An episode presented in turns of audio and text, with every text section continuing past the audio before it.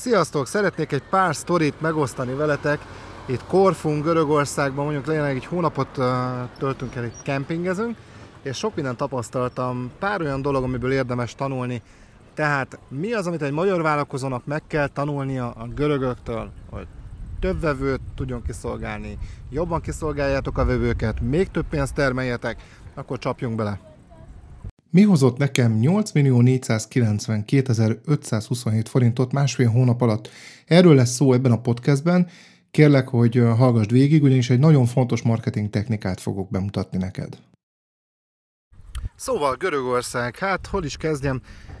Ugye tudjátok, hogy Görögországban lehet a legfinomabb giroszokat kapni, és hogy a vendéglátás talán itt az egyik legjobb. Sok országban jártunk már, ugye Ausztria, Németország, Franciaország, Olaszország, tehát rendkívül sok országban jártam már, és azt vettem észre, hogy a görögök azok nagyon vendégszeretőek.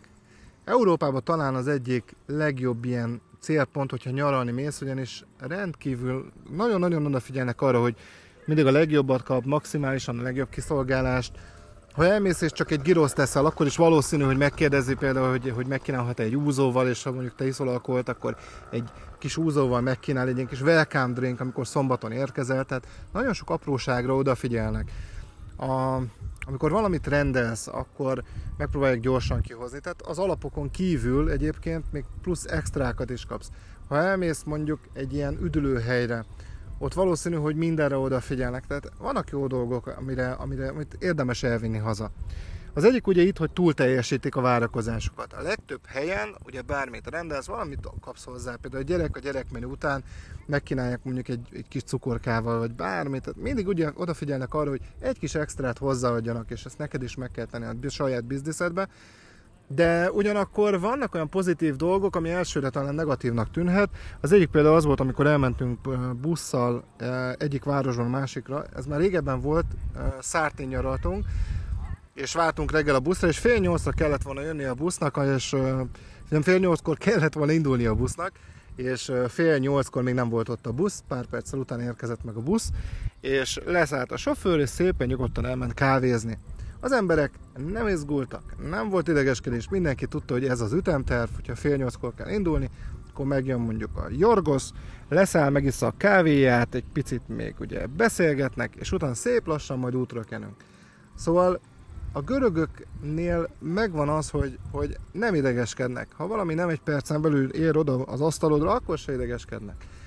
A másik, amit érdemes megfontolnod, hogy egy picit lazábbra vedd a gyeplőt, tehát ne hagyd szét magad. Itt a görögöknél ugye van siesta. Tehát reggel kinyitnak, dolgoznak, és olyan délfelé bezárnak 2 órára, 3 órára, és siestáznak. Akkor pihennek egy picit, és valaki alszik, valaki csak egy picit ledől, pihenget. Az a lényeg, hogy nem hajtják szét magukat. És még így is megéri nekik ugye bármilyen vállalkozást üzemeltetni. Ez a 2 dolog, ami nagyon szuper szerintem, hogy ők odafigyelnek arra, hogy szép helyen éljenek, odafigyelnek arra, hogy nem hajtják szét magukat, odafigyelnek arra, hogy a vevőt maximálisan kiszolgálják, mert hogyha ide jön egy nyaraló, és jókat tud enni, inni, jól érzi magát, akkor lehet, hogy pár éven belül még vissza fog ide jönni. Tehát nagyon odafigyelnek, ami nagyon fontos még, hogyha mondjuk itt a parton sétálsz, és mondjuk, hát ugye el kell menned WC-re. Akkor se az van, hogy bemész valahol, és azt mondják, mint a Mekinél ugye néhány helyen már, hogy vásárolj valamit, és blokkon lesz egy kód, és lép be, hanem örömmel, mosolyogva beinvitálnak, menj nyugodtan.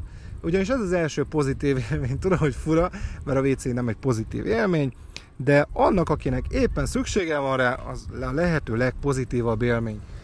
Szóval vannak olyan dolgok, hogy odafigyelnek az emberek még akkor is, amikor még nem költött pénzt, mert tudják, hogy érdemes beruházni.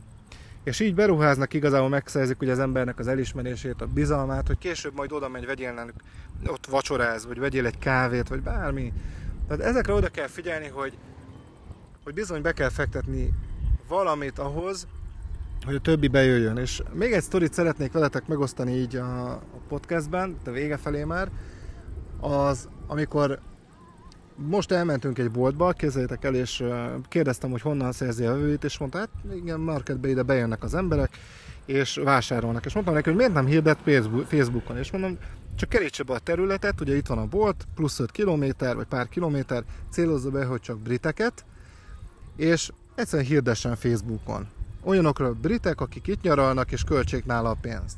Szóval, és az emberünk egyébként, a boltos, az hát igazából csak lesett, és elmagyaráztam neki, hogyan érdemes ezt csinálni, hogyan kell hirdetni, hogyan kell behozni többvevőt, és mondtam neki, hogy minden veszélyozható, még az is akár, hogy mondjuk ki az, aki jól keres a britek közül. Szóval tök jó volt, beszélgettünk, és megosztottam vele ezeket a tapasztalataimat, hogy hogyan lehetne még többvevőt. Ugyanezt eljátszottam egyébként egy giroszosnál is, elmentünk egy ilyen kisebb étterem, és mondtam a csajnak, hogy nem, van elég vevőtök? Mert mondom, van egy-két tippem, hogyan tudnál, és mondta, hogy nem kell több customer, no more customer, tehát hogy elég vevőm van.